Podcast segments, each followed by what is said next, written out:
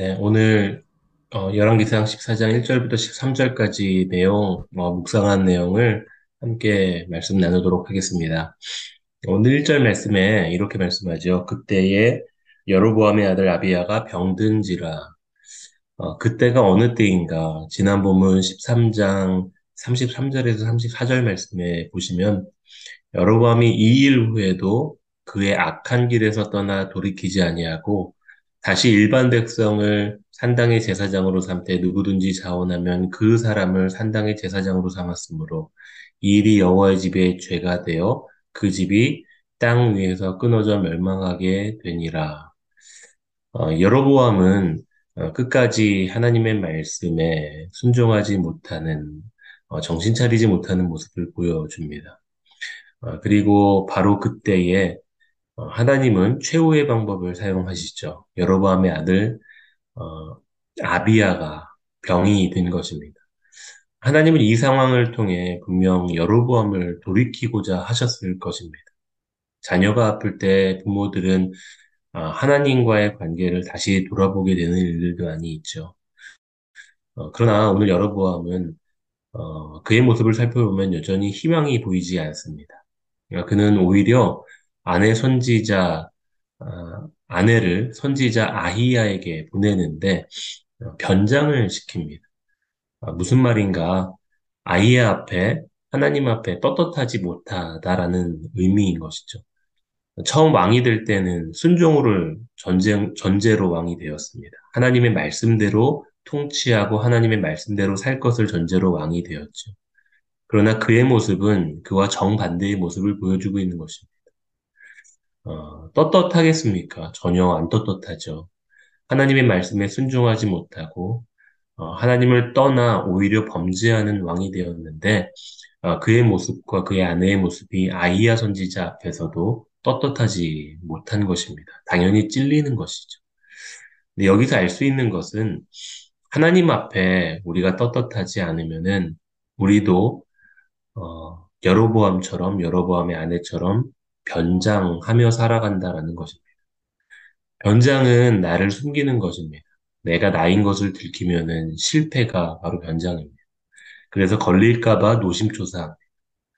이게 얼마나 스, 스스로가 스트레스를 받는 일인지 모릅니다. 그런데 가만히 보면은 이 모습이 우리에게도 있는 것 같습니다. 하- 우리가 하나님 앞에 떳떳하지 못할 때 우리는 스스로 변장을 하죠.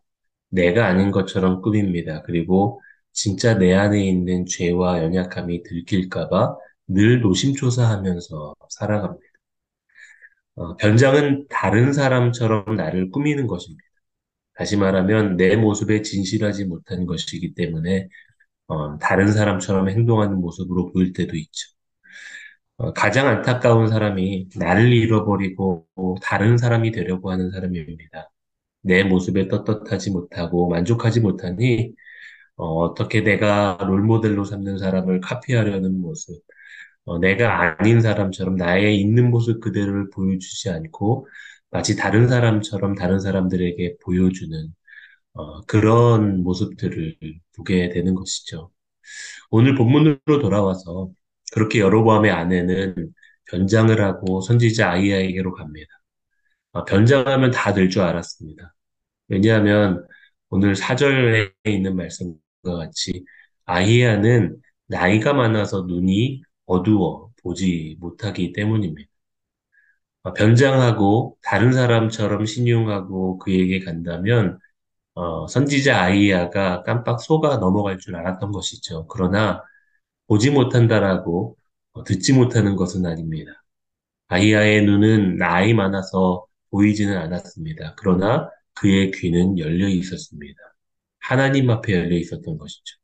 눈은 어둡지만 영적으로는 깨어있는 상태였던 것입니다. 그렇기 때문에 그는 정확하게 여로보암의 아내와 여로보암의 민낯을 어, 꿰뚫어 보고 있는 것입니다. 여로보암과 그의 아내는 변장을 하면은 자기 자신들이 들통나지 않을 것이라고 생각했지만 하나님은 이미 알고 계셨던 것이죠. 어, 이것을 우리의 삶 가운데 이렇게 한번 적용해 보시기 바랍니다. 우리가 한 주를 살아가고 또 계속 우리의 삶을 어, 살아가고 신앙생활을 해가면서 어, 솔직히 내 자신에게 떳떳하지 못한 날이 많을 때가 많습니다. 일상에서, 우리의 가정에서, 어, 우리의 직장에서 내 성품과 내 언어가 떳떳하지 못합니다. 하나님 앞에서 떳떳하지 못한 것이죠. 그런 우리에게 필요한 것이 하나님과의 관계 회복입니다. 변장하고 위장하는 내 모습을 다 오픈하고 주님께 보이는 것이죠. 그리고 회개하는 것입니다. 지나온 과거를 회개하고 나의 연약함을 회개하고 내가 주님 앞에 떳떳하지 못했었던 모습들을 회개하고 주님과의 관계를 다시 회복하는 것입니다. 그래야 우리 심령에 자유함이 오는 것이고 우리의 삶에 자유함이 어, 오는 것입니다.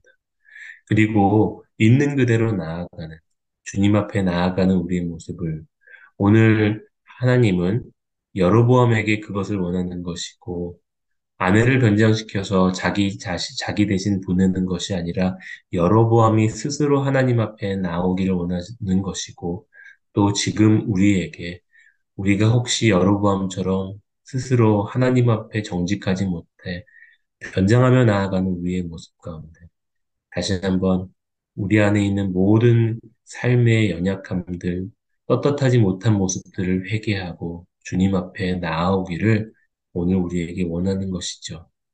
사랑하는 성도 여러분, 어, 우리가 그동안 변장하면서 살았던 모든 것들을 다 내려놓고 그대로 주님 앞에 있는 모습 그대로 주님 앞에 나아가며 주님과 친밀해지는 그 관계 회복이 다시 한번 일어나는 이 아침 되시기를 주님의 이름으로 축복합니다.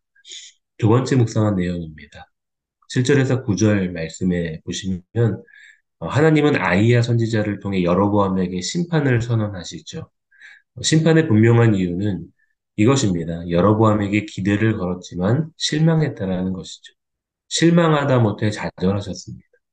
이 본문을 보면서 어, 사울 왕이 생각이 났습니다. 그는 하나님과 사람들의 기대를 한 몸에 받으며 나라를 시작했습니다. 그러나 그의 결말은 불순종으로 비참한 최후를 맞이할 수밖에 없었죠. 그를 향한 어, 하나님의 기대가 컸었습니다. 그러나 사무엘상 15장에 보시면 그의 계속되는 불순종 때문에 주님은 절망하셨습니다. 후회하셨습니다. 창세기 6장 6절에서 범죄하는 사람들을 창조하신 것을 하나님께서 후회하셨다라고 표현이 되어 있는데 이 창세기의 후회와 한탄 그리고 어, 사울을 향한 후회라는 단어는 똑같은 나함이라는 단어입니다. 하나님이 누군가에게 후회하는 상황은 보통 상황이 아니신 거, 아닌 거죠. 어, 이 두 책, 어, 사무엘상과 창세기, 이 두 책의 하나님의 후회의 결과는 무엇인가? 창세기에선 하나님은 인간을 홍수로 심판하셨고, 사무엘상에서는 사울을 버리셨던 것입니다. 어, 오늘 이 동일한 하나님의 선택이 나타나는 겁니다.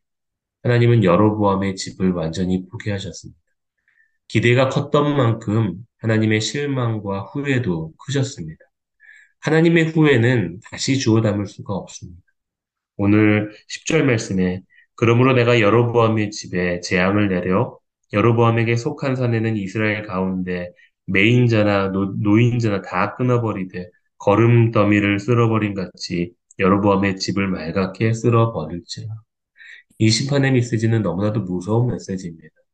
그나마 어, 아비야는 좋은 사람이었습니다. 13절에 보시면 그는 여호와를 위하여 선한 뜻을 품었던 사람이었던 것이죠. 아버지와 달리. 그러나 그것조차도 하나님의 심판을 막지는 못했습니다. 이것은 부패 정도가 한 사람이 회복하고 돌이키기에는 너무나도 커졌다라는 것을 의미합니다.